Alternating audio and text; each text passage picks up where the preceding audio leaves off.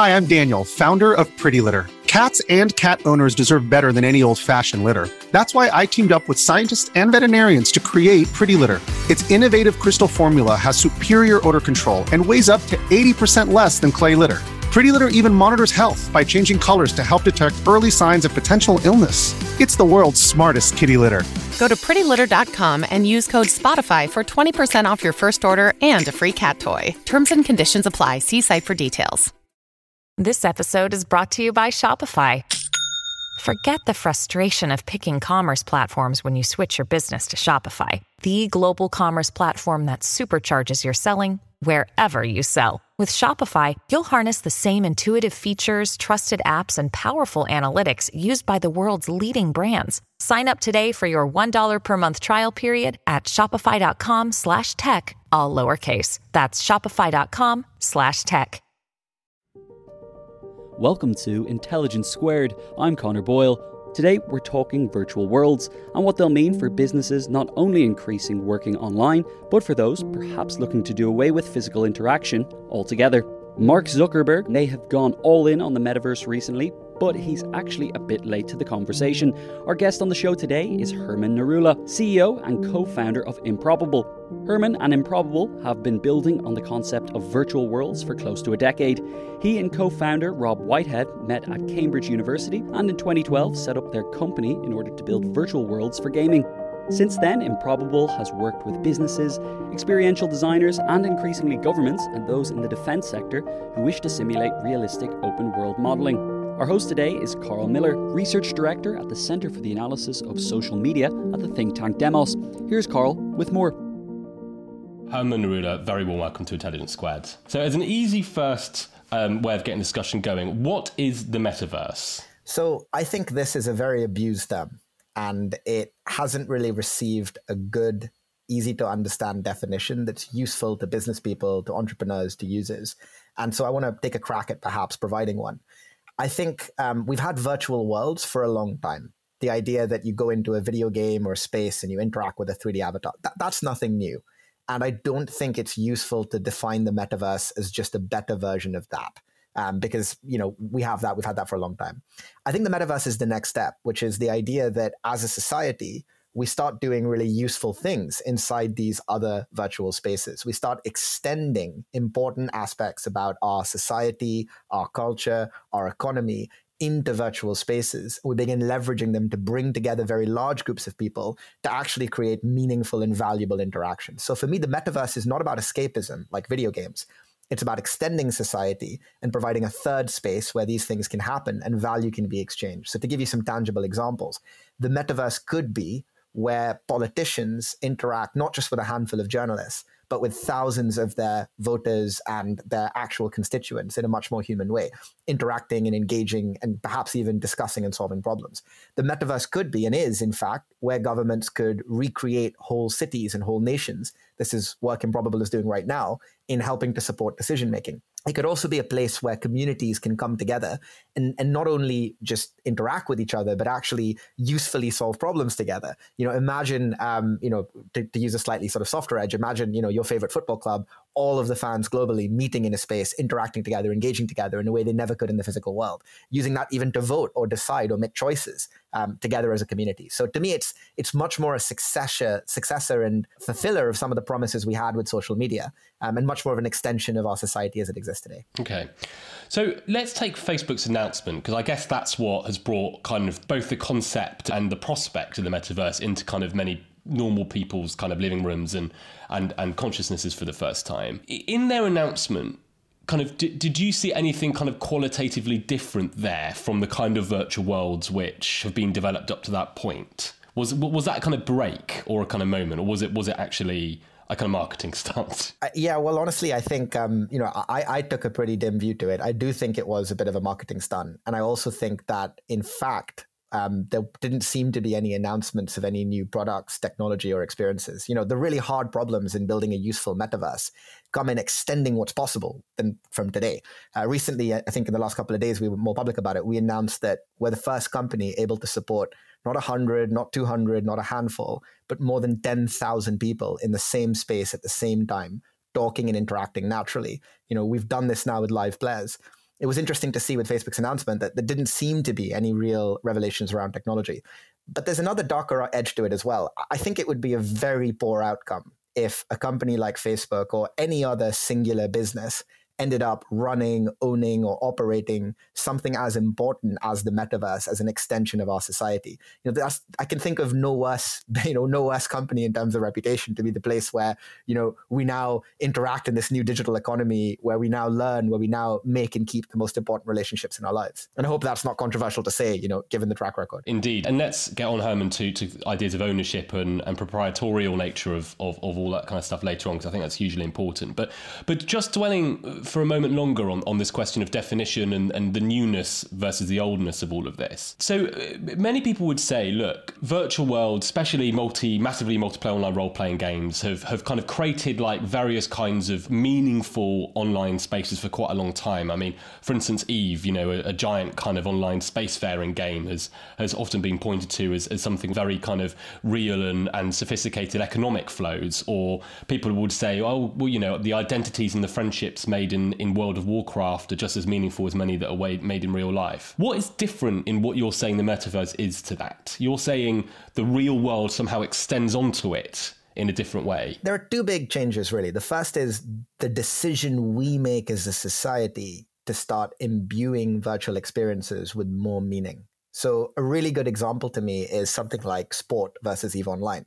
The World Cup is just a game, just like EVE Online. But who wins the World Cup matters a hell of a lot more than what happens in EVE Online because hundreds of millions of people, even billions of people around the world, you know, careers are made, lives are changed because that virtual world, that additional extension of our society has a much deeper connection with our day-to-day lives. I think Eve is an amazing experience and you know very early one of the very early games in that space but like a lot of MMOs it's a closed circle. What happens there only really matters there. It doesn't affect the rest of the world. It's not about the interoperability and exchange of value between the real world and the virtual one.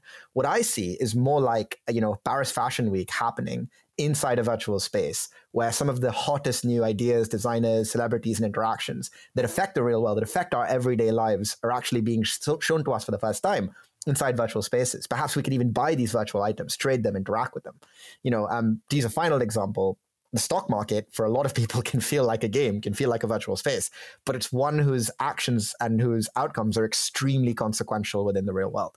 Um, and in fact, you know, one of my arguments is we've we've often had before we even had technology, we had other realities to which we ascribed a lot of value. So this isn't a new thing. The idea of of other worlds of meaning that we can exchange value with within the real world. It's just something that now technology can allow us to facilitate a lot better than ever before. So let's focus on technology, Herman, and the, the actual kind of act and art of building these things. Um, what are the kinds of um, kind of pressures or challenges that, that we face when trying to create a virtual world? I, I guess either at the societal level, the cell, cellular level, or the, or the the level of universes. What do you, as a technologist and your company, kind of have to deal with when it comes to actually building them? The best way to understand the value of a virtual space is through one metric, the amount of useful information being exchanged between all of the participants in the world. I call this operations per second. So I'll give you some examples. When you're in a party with a lot of people, when someone moves and everyone else can see it and everyone else reacts or interacts, that's a form of information exchange. Um, and so we can measure this and compare this to existing worlds and games. So something like EVE Online has a lot of players in it, but they can only interact in very simplistic ways because there's a very limited amount of messages that can be exchanged between all participants. A game like Fortnite can do something like 10,000 messages a second, and that allows for, say, 100 people to hang out. Um, WhatsApp globally exchanges about a million messages a second to give you an idea of the the sorts of kind of a rough comparator of, of scale. Um, some of the demos that I think hopefully um, you know we, have been putting out there in the last few days are hitting numbers like 300, 350 million messages per second, and even that isn't necessarily where I think you need to be to build really complex metaverses. So the hardest challenge is exchanging all that information, and doing it requires us to overcome all sorts of bottlenecks. How do you decide what information should go where dynamically? How do you optimize the bandwidth down to individual machines? How do you render all of that on stage and on screen? We've had to resort to a lot of machine learning techniques to effectively compress the information that gets sent down to players and to invent new rendering techniques. So it's a very complex full stack problem. And it's one of the reasons why it's taken us, you know, nine years to get to this point as a business. What's been the the kind of trajectory of improvement generally within within kind of um, the world of technology in, in dealing with these challenges, Herman? Is this is this a kind of an evolutionary kind of on ramp of successive improvements? I mean, is this largely to do with like kind of raw compute power and is therefore a kind of Moore's law problem, or have you seen like ev- like kind of revolutionary so, leaps forward? So so companies like Google, Facebook, and Amazon have generally dealt with what are known as embarrassingly parallel problems. So these are problems like accessing websites or buying things online, where you can scale them just by adding more hardware and by scaling them horizontally. So for, for somebody who's not technical, the way I'd explain it is this: when you go to a bar and order a drink, as long as there are enough bartenders and the bar is long enough, everybody can get a drink because me getting a drink and you getting a drink don't necessarily have to conflict with one another. But building a metaverse is very different. Everything has to interact with everything else. So a lot of the techniques and technologies that have driven the growth of the internet over the last 10 years aren't necessarily that appropriate. And so what we're seeing is really that it requires a very discontinuous set of technology, new skills, new infrastructure, probably new businesses and new companies that are going to come in and help make this stuff uh, really successful. That's fascinating. I mean, what kinds of new technologies are going to become important here? I mean, I know, I know, um, kind of modeling, for instance, like sounds like it's a very important part of of creating worlds which are believable or realistic. Oh, yeah, absolutely, absolutely. World. So um, recently, we announced some work we're doing with the UK government, uh, which is to help model entire nations to support strategic decision making. To support that, we've had to invent new AI based modeling techniques that can allow you to accurately represent all of the millions of people interacting inside traffic systems or all of the pieces that go into a telecommunications network.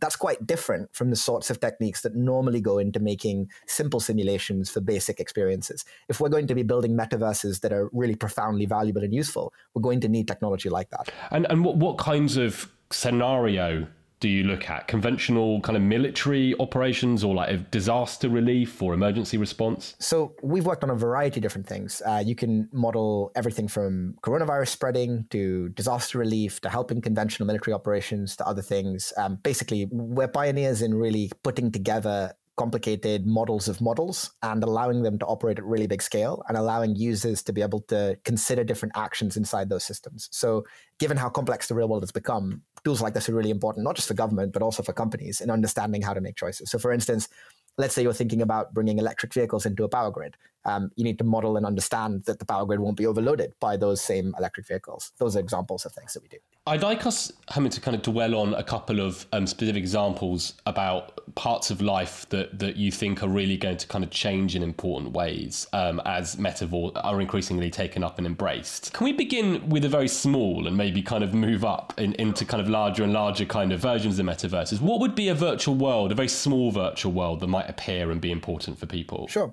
So something we're actually doing right now and I think it's a good example, and we're going to be doing more of it soon, is imagine the best music festival you've ever been to. So everybody, I think, has had that story of that one festival they went to as a kid where they made friends they never expected they would, where they serendipitously bumped into other people.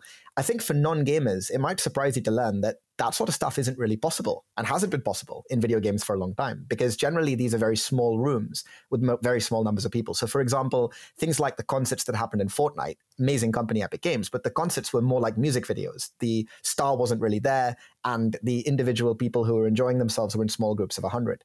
Now, I think one of the first things that we're going to see, and we, we put out something with a K pop star recently that sort of was a good experiment of this, is massive gatherings of people, thousands of strangers around the world who can talk naturally with their own voices in spaces with celebrities who perhaps they might normally not be able to meet casually interacting, making connections, making friendships that wouldn't normally exist. And I think it's really important to highlight this. This is there's this weird, even in this example, there's this weird fear people have. It's, a, it's, a, it's an understandable fear that that, that virtual worlds will somehow take us away from the real world. To me, I think it's about forming connections that can then follow you into the real world. You know, those people you met at that festival, you might have become lifelong friends with. Well, why not make that possible um, in a digital space and then and then to see those things move forward? So that's a small example, just large gatherings of people serendipitously, casually interacting together. Going a little bit bigger, um, right now, when governments do joint exercises with thousands of soldiers, how do they do them? They go out into the real world and perform military exercises that can become geopolitically significant. They're big news and they cost billions of dollars. Imagine if whole nations could exercise vast portions of their military in realistic environments, in virtual spaces, without ever doing anything in the real world. That would completely transform the way we deal with the, the, difficult geopolitical challenges that we see right now. Just look at what's happening in Eastern Europe. Look at the worries and fears we have and the intense need to coordinate internationally to prepare and to be able to think about those things. To give a, a slightly different example, um, the fashion industry you know, I, am amazed by how innovative the industry is becoming in thinking about how to think about their brands following people into uh, into virtual spaces. You know, we could see a world where the majority of the amazing virtual goods we buy in or the amazing goods we buy to sort of experience these brands and interact with them become digital experiences and become far more interactive and useful than just physical objects. Let's um, let's talk about um, the kind of nature of these worlds that are being built because I, I, think it's important for us to go back just to just to the Facebook um, announcement for a second. Um, we'll talk about ownership in a moment, but but I do want to talk about the kind of nature of networks because I guess one of the kind of wake up calls over the last ten years is. Has, has, has been to kind of increasingly call into question kind of Facebook's claim that networks by their very nature liberate. I think we've all realised sometimes quite painfully that networks can both liberate and oppress in different ways. Um, what is there anything that, that you've learned about the kinds of worlds, I guess, or networks which should be built, which promote pro-social activities versus those that can be used for all kinds of harm and, and abuse? Yeah, I, I, agree. I mean, I you might expect me as a technologist to suddenly tell you that you know it's all well and good. Just replace Facebook with my company or some other company, and it'll all be fine. Um, I think you're absolutely right. The lessons we've learned is that doesn't cut it. I think there are sort of three poisons, if you will, that make it extremely challenging for us to create value in new spaces, and that we need to remedy as a society. The first is the idea that just because something's free and widespread, that it's not a destructive monopoly. Um, when platforms like Facebook reach a certain scale, they take away the ability for new businesses to form because those new businesses are wholly dependent upon Facebook for their user base. And one change in an algorithm or one change in a monetization strategy can sink the value of the companies that are dependent on them. Now, you might say, well, tough luck. That's that, you know that's Facebook one. Well, perhaps you might make the argument that initially platforms like Facebook are good but after a while, they prevent new investment into new businesses, new experiences. Now, imagine you're a major brand, um, you know, a major clothing brand, for example. Do you really want to build your entire digital business entirely dependent on one closed platform? How does that feel to your shareholders or to you or to your ability to work with customers? So we need to move to a world where the data and the users that make up the power of these networks are shared equitably between different businesses and regulated in a meaningful way. And that's very possible. These companies will continually try to convince us that somehow this is really hard to do, but yet there are so many platforms and infrastructural uh, problems that they have solved themselves and that, uh, that engineers today know how to solve in, in, building open systems like this.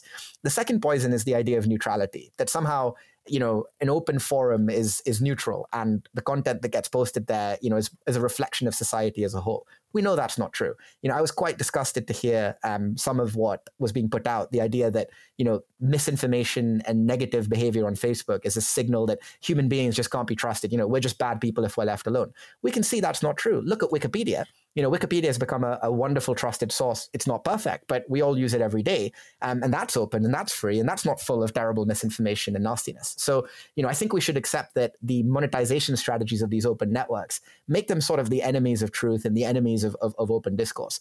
The final point is equity and governance. You know, it doesn't matter if something's free or even if um, you have good access to it. If you don't have a say, if you don't have the right to judge how that platform evolves and what its rules are, because you're ultimately the person bringing it power, then I think we're going backwards as society. So I very much believe that the metaverse needs to be entirely built around open standards that different companies can interoperate with. And that's achievable. It needs to be regulated in such a form that society can impose its democratic values on that network. And it needs to be out of the hands of any one mega company in controlling it. And if we fail to do that as a society, uh, you know, it's completely inexcusable. We've seen what happens when we don't do that. We're living it today.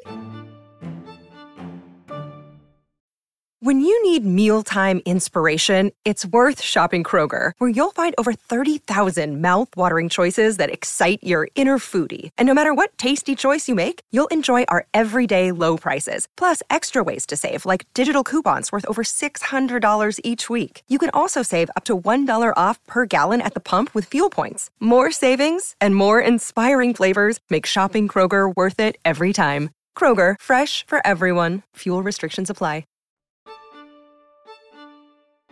Let's dwell on disinformation and, and government regulation for a second, because I think that's really important. So, um, I guess many people would be worried, for instance, that um, would say that disinformation is actually currently an unsolved problem. we haven't managed to solve it on Facebook or Twitter or any of the other tech giants. Um, as people move into metaverses, they'll be surrounded by ever more immersive content that will be able to affect them psychologically and socially in, in, in ever more manifold and, and uh, possibly subtle ways.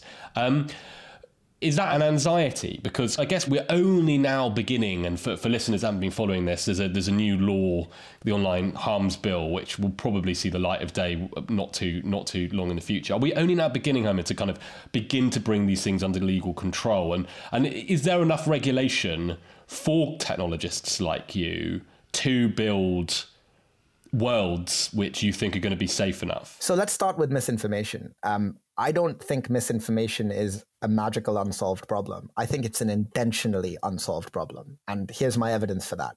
If you put up copyrighted material on YouTube or Facebook or Google, watch how fast it gets taken down. Watch how amazingly quickly that copyrighted material will be detected and removed.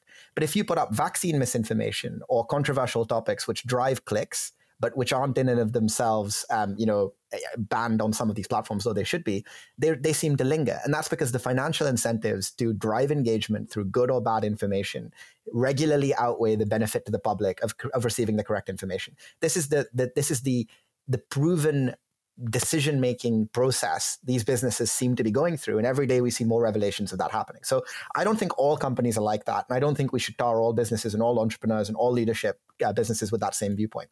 That said, there is some really good hope when it comes to the metaverse, which is quite different from the advertising driven model of the internet. And that's that the way we make money in games and virtual experiences is quite different. We make money through long term engagement. What does that mean? Well, it means that in order to get someone to carry on playing a game, you have to give them real fulfillment. You have to actually give them a chance to have new and meaningful relationships with other people or to feel what psychologists call competence, autonomy, or relatedness. These are three fundamental areas of fulfillment that we know from a science called self determination theory. You can't fake fulfillment if you aren't providing somebody with genuine opportunities for growth, they're just not going to stick around over the long term. You end up losing and churning users. So that means that in order to make money in virtual experiences, you, you sort of have to do something that's fundamentally better for the user than just making them angry for a second or two. Now, of course, that can be subverted. Of course, that's not perfect, but it does create a slightly better context. In terms of are the regulations and rules in place good enough? Of course, they're not you know, government continually insist on regulating the internet from 10 years ago every time something new pops up. And we've all seen the parliamentary hearings and other discussions. There needs to be far more industry engagement and there needs to be a lot more collaboration and a lot more user ownership. I'd like to see platforms which are themselves democracies or themselves driving towards user decision making. Why can't we vote on what Facebook's rules are? I mean, there are billions of users. It would be a pretty large country if it were one.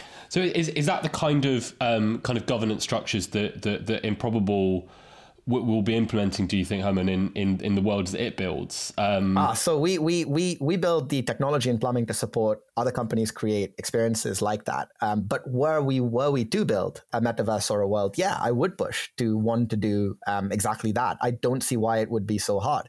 You know, I look at the world of Web three and crypto, and I know it has a lot of flaws and problems. And again, as a technologist, I can see that it's very early. But one thing that really does inspire me about that space is how we're seeing groups of users make real choices through decentralized organizations about their communities.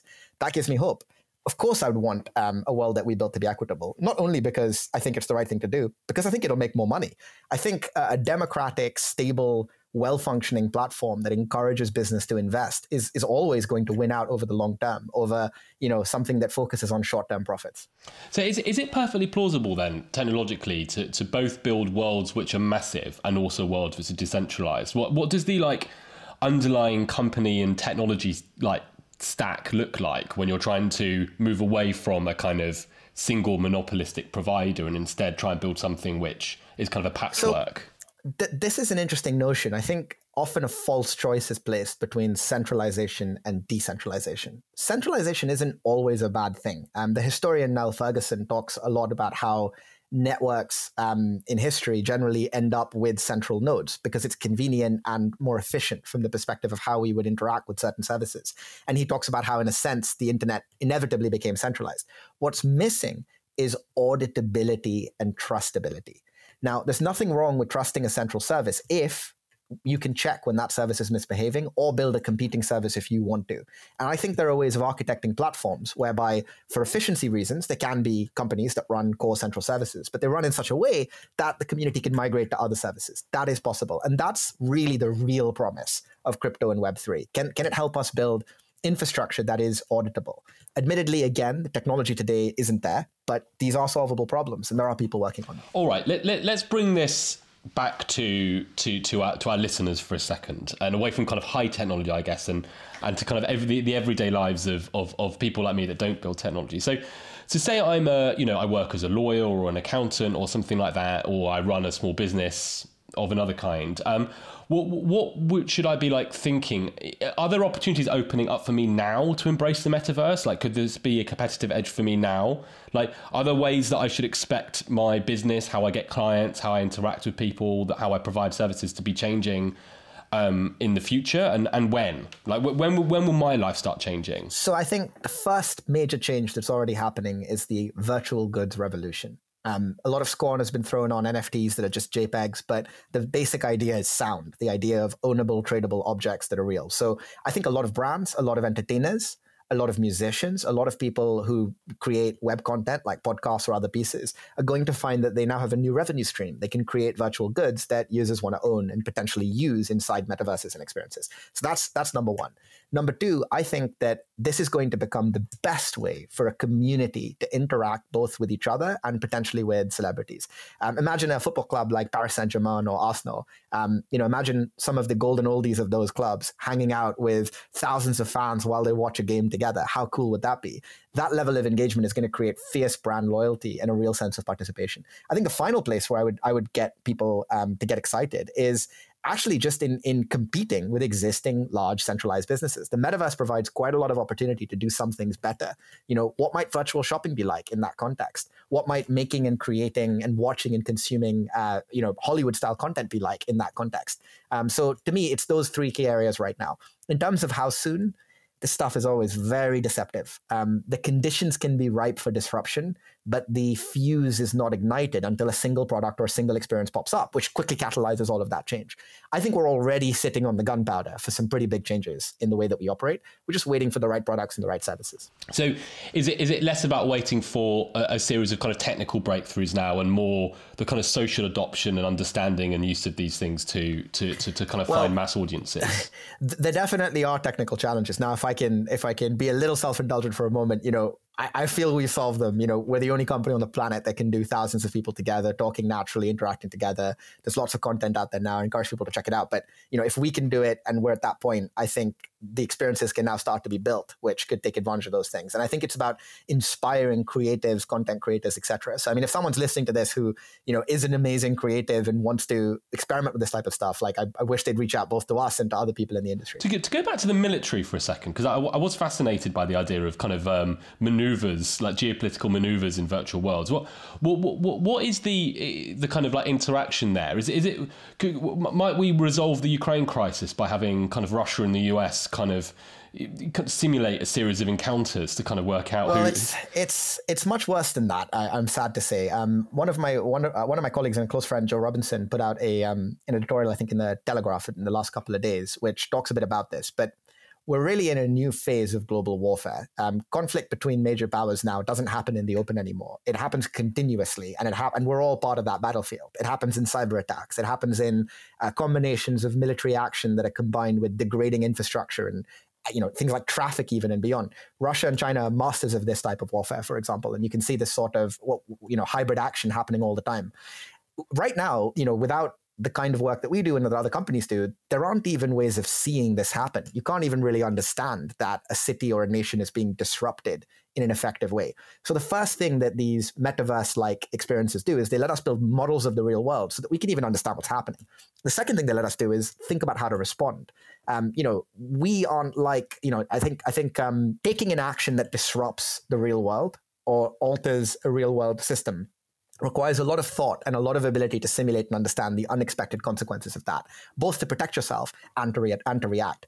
I see a future where a great deal of conflict is continually being modeled, simulated, and conducted in these types of systems. And a great deal of intelligence gathering is about building the best models. Um, it, it, seems already that, for example, the Chinese government is, is, is doing a lot of this stuff from, from reports that have come out. On defense specifically, uh, what does Improbable actually do using virtual worlds? So, beyond our broader metaverse ambitions in technology, we have a subsidiary called Improbable Defense, and that works closely with the UK government in helping them to recreate simulations of the real world, really big, complex models of whole nations and cities, in order to help answer questions that can help keep us safe. So, how we plan different courses of action, how we understand how our, our infrastructure might be disrupted, and how we might respond.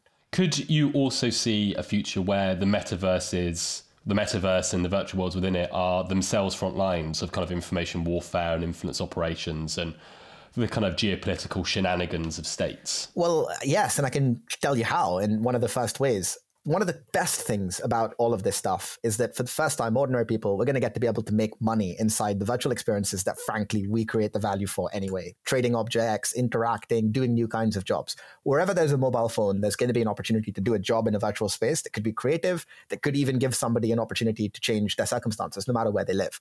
The unfortunate side effect of that is now a lot of commerce is going to be happening inside these virtual spaces. They're suddenly very important, and disrupting them starts to involve disrupting uh, the real world. This is why, for example, we take security so seriously. We we ran a few very large events last year, which put thousands of people into the same space. We were DDoS attacked. And that's quite odd in this type of situation because normally you don't have everybody in one spot. So a DDoS attack, you just reset servers. Figuring out how to stop disruptions, attacks, and deliberately undermining both communities and infrastructure in the space is really important. I think it should be an expansion of what um, the services that protect us focus on. How do they protect us in our online lives as well, especially as those lives become ever more important to the way that we live and function? So, would, would you say, and you know, granted, you might not explicitly know, but w- w- would it be your suspicion that states are already scoping out the metaverse from that angle and like testing and building capabilities?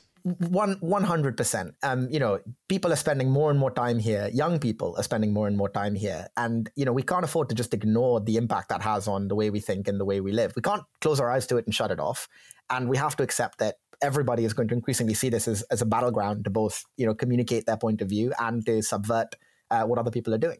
This is this is, as I say, an extension of our society, an extension of the good and an extension of the bad. The world, uh, the world we're being painted here is one where we, we, we enter into a, a, a, universe that surrounds us, which is also a swirling battlefield of competing geopolitical influence operations of states. Um, and, you know, doesn't that put I guess like companies like yours, Herman, and, and, and all the other suppliers and creators of this space, kind of as as the, yourselves are frontline, you know, constantly having to detect and mitigate Look, those kinds of operations. This, people ask us why we do government work, why there's a whole division of our company that does defense, why so many people uh, at Improbable work on these problems. It's because we think it's really important. We really do. I mean, if we if we don't do this, if if people don't support this, uh, you know, we might end up in a very in, in, a very different situation when it comes to how these technologies are used. Um, I, I, think companies in technology like to pretend they're neutral, that they can work equally in all countries and under all value systems, and somehow be this completely blank slate. I don't think that's reasonable. I think technology companies, society, increasingly have to be values first. They have to decide what they stand for and what they don't, what kind of work they want to do, and what kind of work they don't want to do. Um, so you're right. I think businesses that build this infrastructure are absolutely on the front line um, of of what will be this next wave of of progress and and problems. How how optimistic are you about the kind of relative balance of offense and defense? You know, um, effects operation and, and defensive operation when when it comes to this because it, it, seems to me sometimes that it seems far easier to set up and operate influence campaigns on social media, for instance, than to actually spot them at scale. I, again, I think that we could be doing a lot better, but right now, as a society, we're operating with our hands tied behind our back because let's take Britain, for example. We're dealing with primarily a few foreign companies whose platforms we are dependent upon for everyday life. We have very little influence on how they operate and run, and they have very little incentive to protect us from the very same harms that you're describing. So, what I'd like to see is a lot more equity, a lot more ownership between governments and societies in these platforms that they can that, that, that they're so dependent on. If that were the case, then we would have far more power to implement rules and to protect ourselves. That's what happens in other parts of the world. They take far more control over the technology that they they know is so critical for their for their um, safety and security. This model of like pseudo government companies that span the globe and basically, you know, have less accountability even than like, you know, ancient empires, right? In terms of, you know, in terms of how they operate. This, this can't go on. You know, this is this is the largest problem plaguing our society. It doesn't mean all companies are bad. It doesn't mean technology is bad. It doesn't mean government has to, you know, own everything. But it does mean we need a new conversation about how to strike a balance between these forces. So, I mean, huge issues here that you're you're tangling with and on but, the front But huge line. opportunities too. But huge opportunities too. I don't want to lose sight of the fact that for most people, this will mean a chance to earn more money in new ways, a chance to be creative at an earlier age and to engage and socialize in ways that would have otherwise been impossible and open up a lot of possibilities. Let's not forget the internet isn't all bad. It wasn't all bad. And the metaverse doesn't have to follow and make the same mistakes as before. Having this type of gloomy conversation should hopefully inspire people to want a different outcome. You know, that's that I think is really, really important. That is, uh, of course, like the most important point. And it, and it seems, of course, that, that you're very optimistic about, you know, the kind of values and things being put in place that will mean that the same mistakes are not being made in the metaverse have been made in social media. But but I suppose, do you want more regulation from governments around this? Like, like is this something that you're happy for companies like yours to basically make? Because it, it, does still feel like there's there's there's largely unregulated here. Like, yeah, I'd like to see I'd like to see the metaverse have communities that are sovereign, that are voting, that are making decisions for themselves. What I'm sick of is completely closed platforms. I'd like to see platforms with user equity. I think that's the answer. I don't think it's just government regulation, although more is needed. I don't think it's just curtailing monopolies, although I think more is needed. I think it's that we all participate. We have to get out of the habit of being just consumers of these services and start to be citizens of these services. That is what will really get us to a, a much more resilient society that can take advantage of these things. And yeah, it's on companies like mine to create opportunities opportunities for that to happen. And you, as you can imagine, that's absolutely top of mind. So, what's next for you, Herman, over the next year or so? Well, I, I think we've, we've been teasing a little bit uh, with the technology in the last few days and will be over the next few weeks. Um, you know, there's, there's a, you know, we're going to be going much further in our ambitions on the metaverse. We're redirecting uh, a lot of our content uh, towards taking the Morpheus technology that can support thousands of people together and doing more events and experiences with them, and have more announcements on that very, very soon. Um, we're also doubling down on our work in defense and in government, uh, having now reached a point where we're actually in active use, which is amazing. Um, and uh, on a personal level, um, I, with all of these topics being so interesting, uh, last year, with as I think many of us did with lockdown, I, I, I took on a new hobby, which was writing. And uh, later this year, hopefully to launch a book called Virtual Society, which is about a lot of these issues. Um, and you know, maybe maybe it can add a bit to the conversation. And yes, I did just steal your time to plug my book a bit.